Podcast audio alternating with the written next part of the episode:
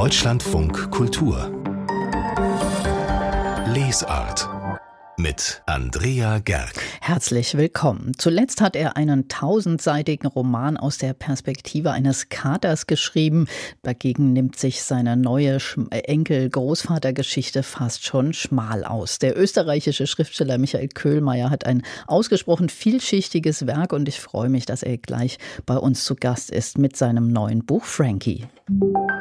Frankie heißt eigentlich Frank und er kann es überhaupt nicht leiden, wenn er Frankie genannt wird. Trotzdem nimmt sich sein Großvater das gleich heraus, wie auch noch so einiges andere, als er von Frank und seiner Mutter nach einer 18-jährigen Haftstrafe am Gefängnis abgeholt wird.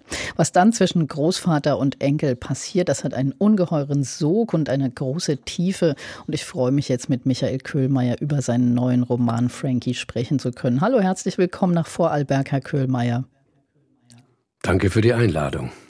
Ihr Erzähler, ich habe es schon gesagt, das ist der 14-jährige Frank, der lebt allein mit seiner Mutter in Wien und er hat einen sehr, sehr speziellen Großvater, der am Anfang, wie gesagt, nach 18 Jahren aus dem Gefängnis entlassen wird. Bevor wir darüber reden, was dann passiert mit den beiden, was hat Sie daran gereizt, sich in den Kopf eines Teenagers zu versetzen? Ich glaube, meine eigene Erinnerung. Ich habe das Gefühl manchmal, dass ich nie so klug und so pragmatisch war mit, wie mit 13, 14. Also bevor die, die, diese ganzen Gefühle und, und, und die Hormone einschießen. Und ich versetze mich gerne in, in so in dieses Alter. Damals war ich äh, glücklich, weil ich nicht darüber nachgedacht habe, was Glück ist. Mhm. Der Frank ist ja auch so ein Kind, das viel allein ist und viel nachdenkt. Das sagt der Großvater schon bei der ersten Begegnung. Du bist wohl so ein ganz schlauer. Was für eine Art von Schlauheit ist das denn, die der Frank hat? Eben das, was ich vorhin gemeint habe, dieses Pragmatische, dieses eigentlich, dass es sehr wenig gibt, das ihn äh, in Aufregung oder in Angst versetzt. Und er halt bei allem äh, weiß, ich komme irgendwie durch, weil ich halt gewohnt bin, zu Hause mit allem durchzukommen. Ich selbst, also ich erinnere mich da gerne daran. Ich bin ähm, aufgewachsen wie soll ich sagen, ähm, in einer liebevollen Verwahrlosung, so könnte ich sagen. Das heißt, meine Mutter war krank, die konnte, äh, wenn ich fünf Schritte von ihr weg bin, hat ist jeder Einfluss erloschen. Und mein Vater war selten zu Hause.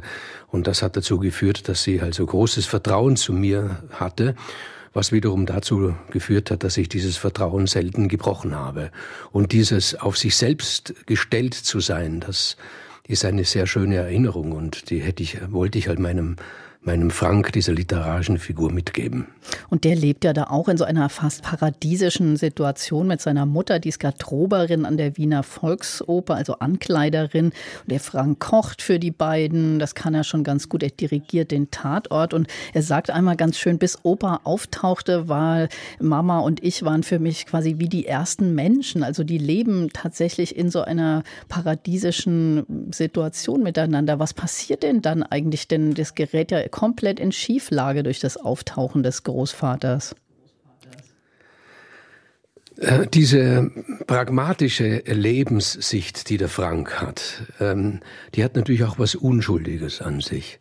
Das heißt, weil er selbst, also wenn ich das jetzt fast biblisch deute, vom Baum der Erkenntnis von Gut und Böse noch nicht gegessen hat, also auch keine Vorstellung hat, was das Böse ist, fürchtet er sich auch nicht davor.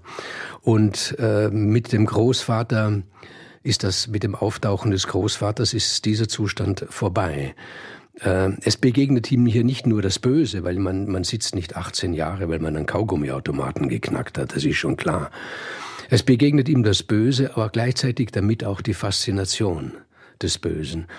Und eigentlich ist es nicht das Böse, was, also der Großvater, der diese Familie durcheinander bringt, weil er wohnte dann in einer eigenen Wohnung und äh, in einer betreuten Wohnung, so eine Art betreuten Wohnung, ähm, sondern was diese Familie und was auch den, den Frank ähm, bedroht, ist eigentlich seine eigene Faszination gegenüber dem Bösen. Mhm. Aber der Opa oder Großvater Opa passt ja wirklich gar nicht zu ihm. Das ist so ein dürrer, Schwer, ja. ja. so ein schiefer Typ, irgendwie undurchschaubar und man erfährt auch gar nicht, was er eigentlich verbrochen hat. Was hatten Sie da so für einen Typ vor Augen? Ich kann es gar nicht so sagen. Ich habe den nicht erfunden irgendwie, also so wie er war. Er ist mir so erschienen. Und ich habe gar nicht drüber nachgedacht, weil ich kann ja jemanden, der mir vor mir ist, nicht sagen, sei doch lieber ein kleiner Dicker als ein großer Dünner. äh, ich, ich, ich weiß es nicht so. Ich habe dann am Anfang gedacht, es ist so, es gibt so Bezeichnungen von, von, von Aufführungen von, von, aus dem Faust, von Mephisto. Da ist er dann auch meistens dünn und groß. Die Bösen sind immer dünn irgendwie, aber auch nicht immer. Ich habe auch an den Joker gedacht ähm, aus, ähm, aus diesen Batman-Filmen oder so, aber letztendlich gar nicht mehr, sondern ich habe nur ihn halt nur so vor, vor mir gesehen. Ich habe mir immer die ganze Zeit beim Schreiben gedacht, so irgendwann einmal wird jetzt aufgedeckt, was er getan hat, warum er so lange im Gefängnis sitzt, weil ich weiß es wirklich nicht. Aber und, ich, das hätte ich Sie äh, ich nämlich hätte, gefragt, ob Sie es wenigstens wissen ja. und es nur uns vorenthalten haben. Sie wissen es auch nicht, was er gemacht hat. Ich glaube, wenn ich es Ihnen vorenthalten hätte, dann würden Sie das merken beim mhm. Lesen. Ja, ich weiß zwar nicht warum, aber man würde das merken und das würde man als sehr unfair äh, betrachten, dann hätte man das Gefühl, der Autor spielt ein Spiel mit dem Leser. Das lehne ich ab. Ich weiß es wirklich nicht. Ich weiß es nicht. Er hat ja einmal vielleicht erzählt, er eine schöne Geschichte, die eigentlich, wo man sich wünscht, vielleicht wäre es sogar die gewesen, dass er, äh, dass er eigentlich ja der Gute ist, dem nur was Böses widerfahren ist. Aber er ist tatsächlich so ein richtiger Bösewicht. Ja, das, äh, das lacht er den Frank ja aus. Er erzählt ihm eine Geschichte und dann sagt er, also das erste, das erste, was du dir merken musst, wenn du im Knast bist, äh, niemand erzählt dir dort die Wahrheit, was er getan hat. Und trotzdem, weil er eben auch ein notorischer Lügner ist, der Großvater, könnte es ja auch sein, dass diese Geschichte, die er erzählt, ganz raffiniert wahr ist und er dadurch, dass er sagt, äh, man sagt nie die Wahrheit, hier indirekt noch stärker gelogen hat, als wenn er die als wenn er ihn wirklich angelogen hätte. Man weiß es nicht und ich weiß es auch nicht. Aber er ist ja auch nicht dumm, dieser Großvater. Also er hat, finde ich, schon auch ziemlich interessante Gedanken. Allein, als er einmal, das ist eine sehr schöne Stelle in dem Buch, finde ich, wo er dem Enkel erzählt, wie das mit dem Denken im Gefängnis läuft, weil man da über sonst nichts nachdenken kann oder muss. Also was man jetzt macht oder was es zu essen gibt, kommen einem dann eben so andere, tiefere Gedanken. Der ist doch eigentlich fast schon so eine Art Gefängnis. Gefängnisphilosoph, dachte ich. Ja, ich habe mir das äh, überlegt, wie das ist, wenn man da so lange im Gefängnis ist und äh, man eigentlich gar nichts anderes tun kann teilweise als zu denken. Und da habe ich mir gedacht, auch der größte Trottel wird dann irgendwann anfangen zu denken. Und wenn man dann gewöhnt ist zu denken, schürft man auch ein bisschen tiefer. Er sagt es also nebenbei, sagt er, er habe, das, er habe herausgekriegt, dass alle Philosophen Bedienstete hatten. Die mussten nichts tun. Und im Grunde genommen im Gefängnis hat er lauter Bedienstete. Er muss sich nicht ums Essen kümmern. Es wird ihm gesagt, wann er spazieren gehen darf im Hof, wann er sich duschen darf, wann er ein Glas Wein trinken darf und so weiter. Er muss sich um nichts kümmern, eigentlich wie ein Herr Graf. Mhm. Und er sagt aber ja auch mal äh, zu Frank, als es darum geht, warum man was Böses tut, ähm, dass sich wohl niemand vorstellen kann, dass einer etwas tut und keinen Grund dafür hat. Das Buch ist also doch, fand ich, auch ein sehr, sehr vielschichtiges Nachdenken über das Böse, was das eigentlich ist. Was fasziniert Sie denn daran, Herr Köhlmeier? Also mich hat das immer fasziniert, weil das ist ja keine Sonderstellung, habe ich ja keine Sonderstellung. Uns interessiert das Böse viel mehr als das Gute. Dass, wenn wir uns Bilder anschauen von der Hölle, also die früher gemalt worden sind, die sind ja alle viel, viel bunter, viel, viel, viel lebendiger, viel interessanter als die, die Bilder, die blassen, hellblauen Bilder vom Himmel. Ne? Ähm, und ich bin in der Mitte des letzten Jahrhunderts geboren worden und jemand, der ein bisschen offene Augen hat, dem bleibt ja nichts anderes übrig, als über diese letzte Jahrhundert, das zwanzigste, unendlich zu staunen, so was für unfassbare Dinge da passiert sind und wir mit einem solchen Übermaß an Bösen konfrontiert wurden, dass wir gar nicht anders können, als darüber nachzudenken. Aber der wichtigste Gedanke, und das ist der, der mich immer wieder beschäftigt, ist der, dass jemand etwas Böses tut ohne Motiv. Es gibt einen Song von Johnny Cash, da singt er, ich äh, tötete einen Mann in Reno, nur um zu sehen, wie er stirbt. Und das ist ein bisschen wenig für ein Motiv. Und irgendwie wissen wir, die Welt kracht zusammen, wenn das Gesetz von Ursache und Wirkung nicht mehr stimmt. Wenn einer etwas Böses tut, ohne jedes Motiv, das, dann, dann wird es uns unheimlich. Dann, dann schicken wir den Psychiater oder den Psychologen, der sagt, na ja, gut, das Motiv sitzt halt viel tiefer. Oder wir sagen, er ist verrückt. Äh, und das ist aber ein Joker. Wenn wir sagen, er ist verrückt, dann, dann nehmen wir uns aus der Diskussion heraus. Ist das denn auch äh, so was Männliches? Also, weil ich habe gedacht, diese Mutter von Frank, die ist zwar irgendwie rührend und sympathisch, aber sie kommt vergleichsweise blass, äh, klingt jetzt zu, zu hart, aber sie wirkt eher wie so ein Scharnier zwischen den beiden. Das ist ja wie ein Duell zwischen zwei so männlichen Prinzipien fast, was da abläuft. Hat Sie das auch interessiert, so Männlichkeitsbilder nochmal anders anzuschauen? Schon, ja, schon. Ich, ich bin, also ich war zumindest ein, ein bekennender Western-Fan immer. Und ha, das die, beruhigt diese, mich, da musste ich nämlich dran denken beim Lesen. Es kam ja. mir auch wie, oft so was Westernartiges. Allein dann auf der Autobahnraststätte, der Showdown, das hat schon, da kann man sich den Johnny Cash wirklich gut als Soundtrack dazu vorstellen. Hm. Ja, ja. Und Sie haben natürlich recht, das ganze Buch ist ein Duell. Das ist, das ist ein Duell eines eines Heranwachsenden mit einem, der Begriff ist, zu gehen. Und am Schluss sagt er, als ich will es nicht vorwegnehmen, als ähm, der, der Frank selber also etwas Böses tut und er wird gefragt, warum tust du das? Und er sagt dann, darüber musste ich lang nachdenken. Und dann sagt er, ich bin so. Und das ist natürlich sehr beunruhigend, weil ich da das Gefühl hatte selbst, also über ihn ein bisschen entsetzt war, über den, der mir ja ans Herz gewachsen ist, der Frank. Aber dass dieser Staffelstab einfach weitergegeben wurde vom, vom Großvater auf den, auf den Enkel. Und natürlich hat das was mit einem Männlichkeitsbild zu tun, das aber im Begriff ist, sich zu verabschieden. Und da kann man nur sagen, ja, also insofern ist es gut, dass er sich verabschiedet und insofern ist das Buch auch eine Art Travestie. Und eine sehr, sehr konzentrierte. War das denn fällig nach dem Vorgängerroman Matou, der ja über 1000 Seiten umfasst, jetzt mal so was fast Novellenartiges zu schreiben? Ja, das hat mit der mit der Psyche des Schriftstellers zu tun, weil wenn man so etwas äh, Umfangreiches schreibt, was ja sehr viel Zeit in Anspruch nimmt, und ich war ja etliche Jahre an diesem äh, Roman Matur gesessen, und inzwischen kenne ich mich und weiß, wie das ist, wenn man dann fertig ist und dann denkt man sich die ganze Zeit, ach, wenn ich da erst endlich fertig bin, dann ruhe ich mich mal aus und sowas. Und man steht dann wie an einer Klippe. Und die Gefahr, dass man in eine, oder zumindestens das Ich, die Gefahr, dass ich dort in eine Depression abstürze, ist sehr, sehr groß. Ich habe mal gelesen, glaube ich, in einem Tagebuch vom Thomas Mann, wo er schreibt, er rät jedem Schriftsteller einen Roman am Vormittag zu beenden, damit er am Nachmittag äh, mit dem Neuen beginnen kann. Ja. Und das ist nicht nur deswegen, damit man ein großes Werk kriegt, sondern auch um diese Lehre abzuwehren. Dann hoffen wir, dass Sie schon den nächsten wieder angefangen haben, Michael Köhlmeier. Vielen Dank für dieses Gespräch und alles Gute. Dankeschön und Ihnen auch alles Gute. Der Roman Frankie, über den wir gesprochen haben, ist beim Hansa Verlag erschienen und kostet 24 Euro.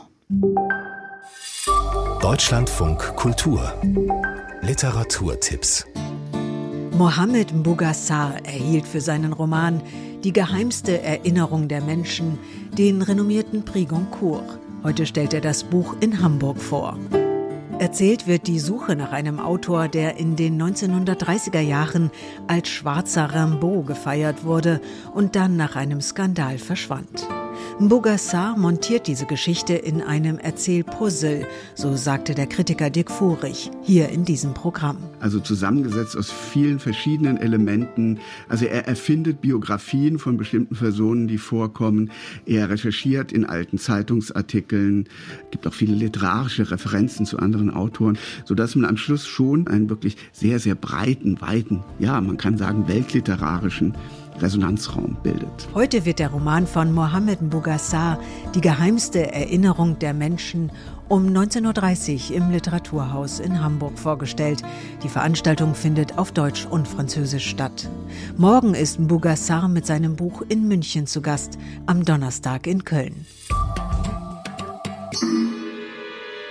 Karl-Heinz Stockhausen war einer der bedeutendsten Komponisten des 20. Jahrhunderts, ein Pionier vor allem der elektronischen Musik.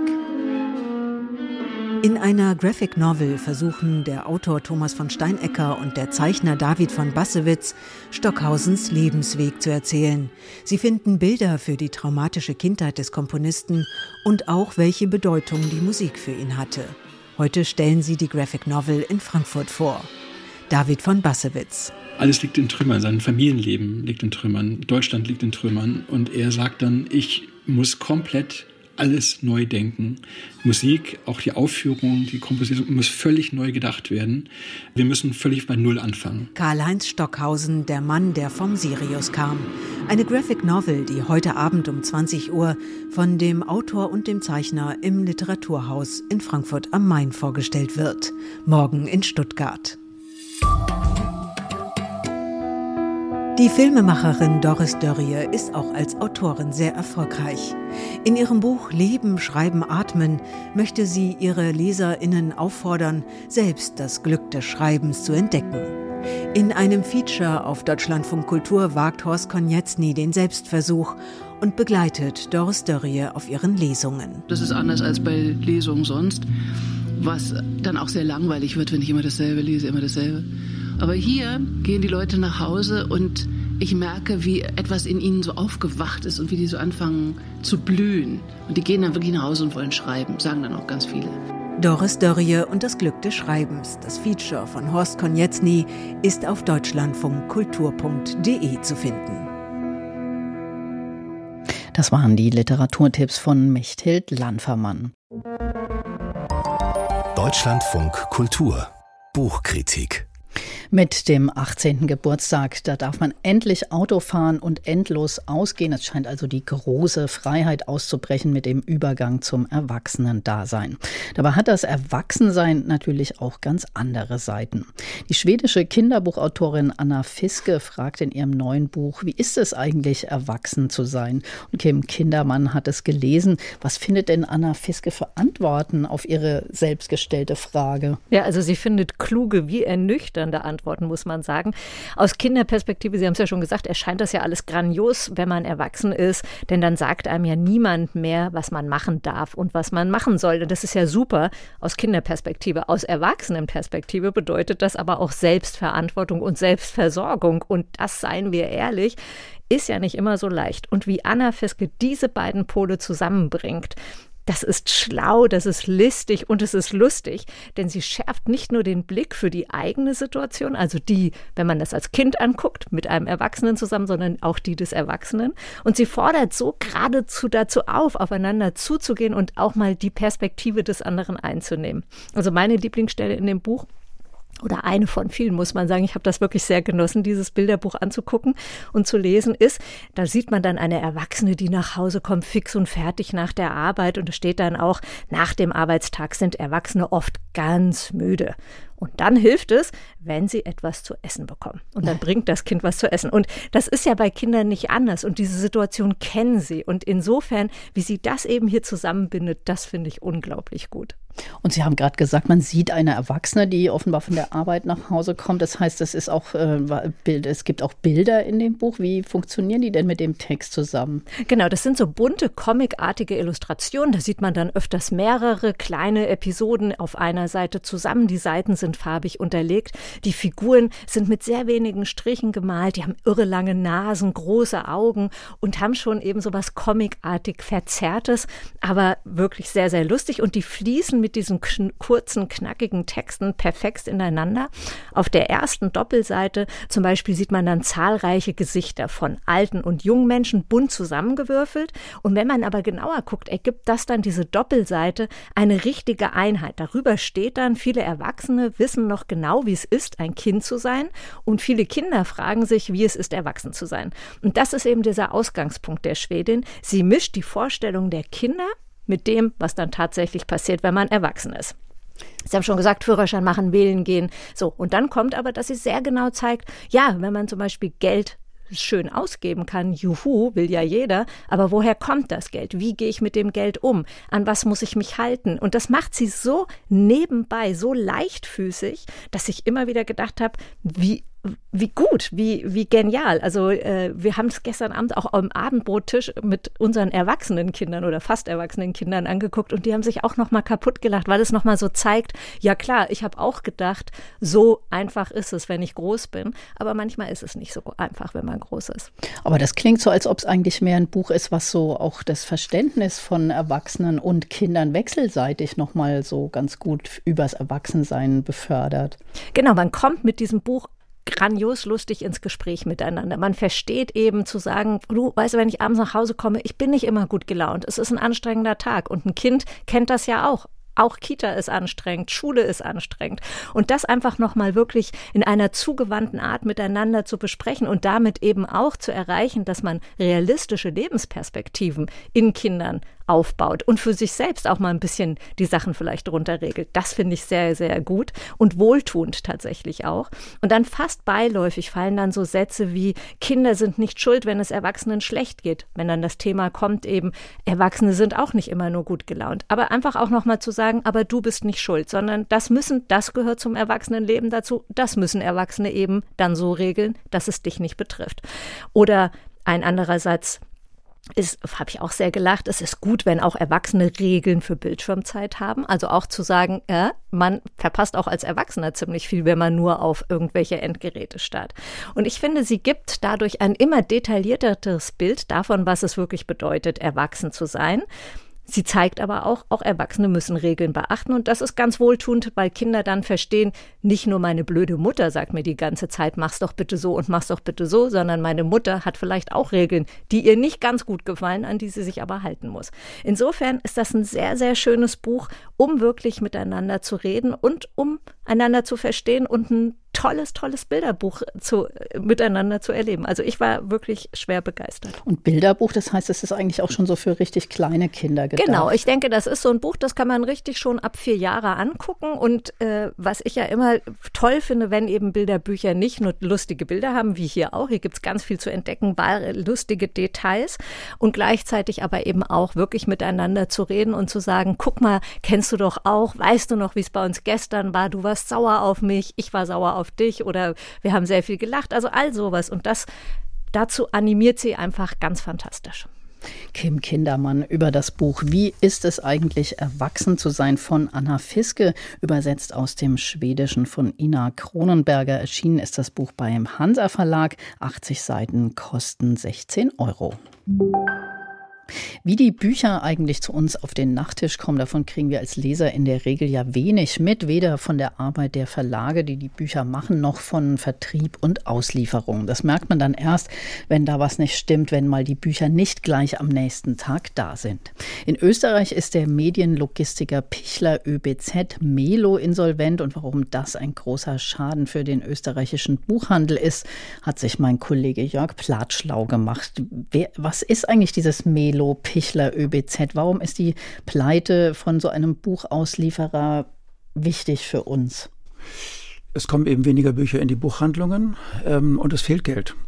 Melo ist der zweitgrößte Buchauslieferer Österreichs, ähm, hat jährlich rund acht Millionen Bücher ausgeliefert, hat große österreichische Verlage betreut, wie Amalthea, Signum, Kremeyer und Scheriau und Styria oder Brandstätter und Anton Pustet und ähm, da sind jetzt von der Insolvenz 80 bis 100 Verlage aus Österreich, aber auch aus der Schweiz und Deutschland betroffen. Und der Schaden soll 1,5 bis 2 Millionen Euro betragen.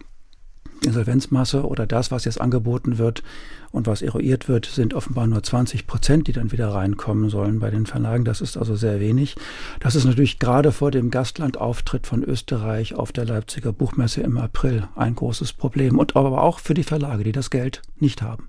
Was äh, bedeutet das denn genau für die Verlage? Also was hat das für Folgen? Welche Lage bringt die das? Es fehlt vor allen Dingen Geld aus dem Weihnachtsgeschäft, denn diese Auslieferungsarbeit ähm, wird immer bezahlt und abgerechnet in den Monaten danach. Und es ist noch nicht das Weihnachtsgeschäft abgerechnet worden. Das Geld ist jetzt Teil der Insolvenzmasse. Das wird nicht an die Verlage überwiesen. Und im Weihnachtsgeschäft machen die Buchhandlungen und die Verlage durchschnittlich 17 Prozent, bei einigen sind es mehr, bei anderen weniger, des ganzen Jahresumsatzes. Also ein sehr wichtiger Monat, der jetzt einfach flach fällt. Die Verlage sagen, sie haben ansehnliche, so heißt es bei Anton Pustet, ansehnliche fünfstellige Verluste und bei Brandstätte etwa hohe sechsstellige Verluste. Was heißt das dann für den österreichischen Buchhandel? Es kommt zunächst mal weniger Bücher in die Buchhandlungen, weil diese Verlage jetzt zum Teil selbst ausliefern müssen. Das ist natürlich mühsam. Oder sie liefern aus über deutsche Auslieferungen, was für den Buchhandel in Österreich teurer ist. Und ähm, denn natürlich haben die Verlage, die bei Melo ausgeliefert werden, erst einmal die Auslieferung gestoppt. Denn wenn sie jetzt Bücher verkaufen, dann kommt das Geld, was von den Buchhandlungen dann gezahlt wird an Melo, ja auch in die Insolvenzmasse. Sie haben also nichts davon. Und schwappt das quasi auch zu uns rüber? Also kriegt das auch der deutsche Buchhandel zu spüren? Ähm, der deutsche Buchhandel nicht. Also der deutsche Buchhandel insofern als Buchhandel immer auch meint, ja, auch Verlage. Es sind eben auch deutsche und auch Schweizer Verlage ähm, in dieser Auslieferung, weil sie ja in Österreich ausgeliefert werden. Etwa der Mare Verlag oder Aviva, Jacobi Stewart, Kinder- und Jugendbuch, Sezession Verlag. Und da ist die Lage aber sehr unterschiedlich. Das ist auch bei den österreichischen Verlagen so unterschiedlich, glaube ich.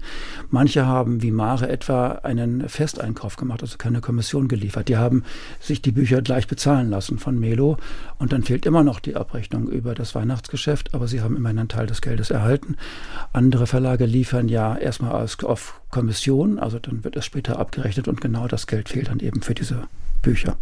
Und merkt man als Leser von diesen ja doch schrecklichen Vorgängen da im Hintergrund überhaupt was?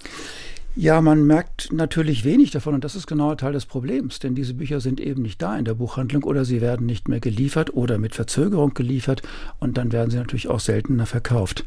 Und es gab diese Probleme mit, den, mit der Lieferung von Büchern, die über Melo ausgeliefert wurden, auch schon vorher im Herbst. Da gab es wohl immer auch wieder Verzögerungen und Ungleichmäßigkeiten, äh, so heißt es äh, in einer Meldung vom ÖBV etwa äh, in der Abrechnung, weswegen dann auch die von mir befragten Verleger in Österreich nicht glauben, dass diese Insolvenz nur zurückzuführen ist auf den Verlust von zwei großen Verlagen von Klett und Westermann und jetzt auch noch dem ÖBV sondern dass da auch noch ältere Gründe, also schon im Herbst sich andeutende Gründe für die Insolvenz vorhanden sind. Das klappte einfach nicht mehr gut.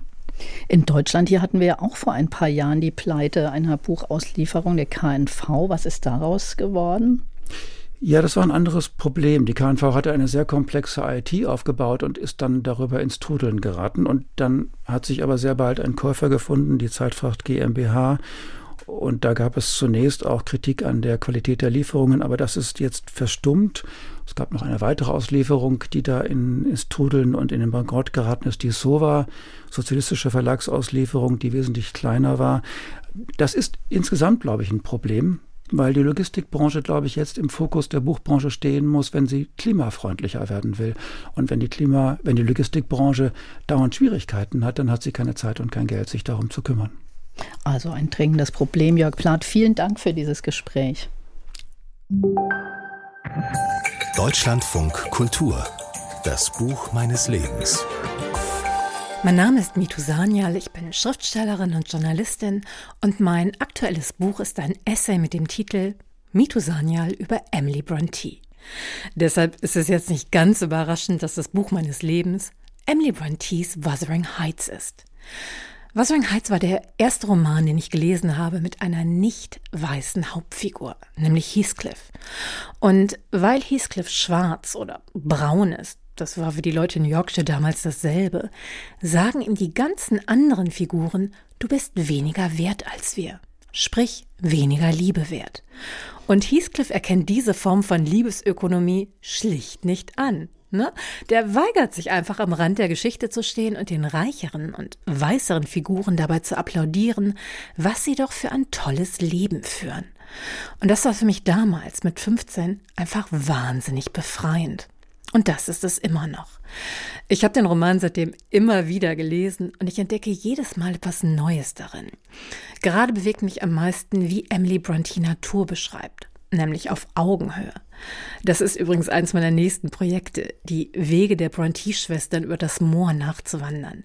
Denn Wuthering Heights ist ja nicht nur der Titel des Romans, sondern auch der Name des Moorbauernhofs, auf dem ein großer Teil der Handlung spielt. Und es ist ein Geisteszustand. Dort ist alles windgepeitscht und stürmisch und überhöht. Apropos Geister, die gibt es natürlich auch noch. Und auch die sind komplett anders, als wir Geister aus Romanen des 19. Jahrhunderts kennen. In Wuthering Heights sind die nicht auf der Suche nach Erlösung. Die haben keine moralischen Botschaften für die Nachgeborenen, sondern alles, was sie sagen, ist, wenn es in dieser Welt nicht möglich ist, selbstbestimmt zu leben, dann machen wir das halt in der nächsten Welt. Wie cool ist Emily Bronte? So cool ist Emily Bronte. Wuthering Heights Sturmhöhe ist also eins der Lebensbücher von Mitu Sanyal, die darüber auch ein Essay geschrieben hat, das bei Kiepenheuer und Witsch erschienen ist. Und Sturmhöhe ist in vielen verschiedenen Ausgaben zu haben.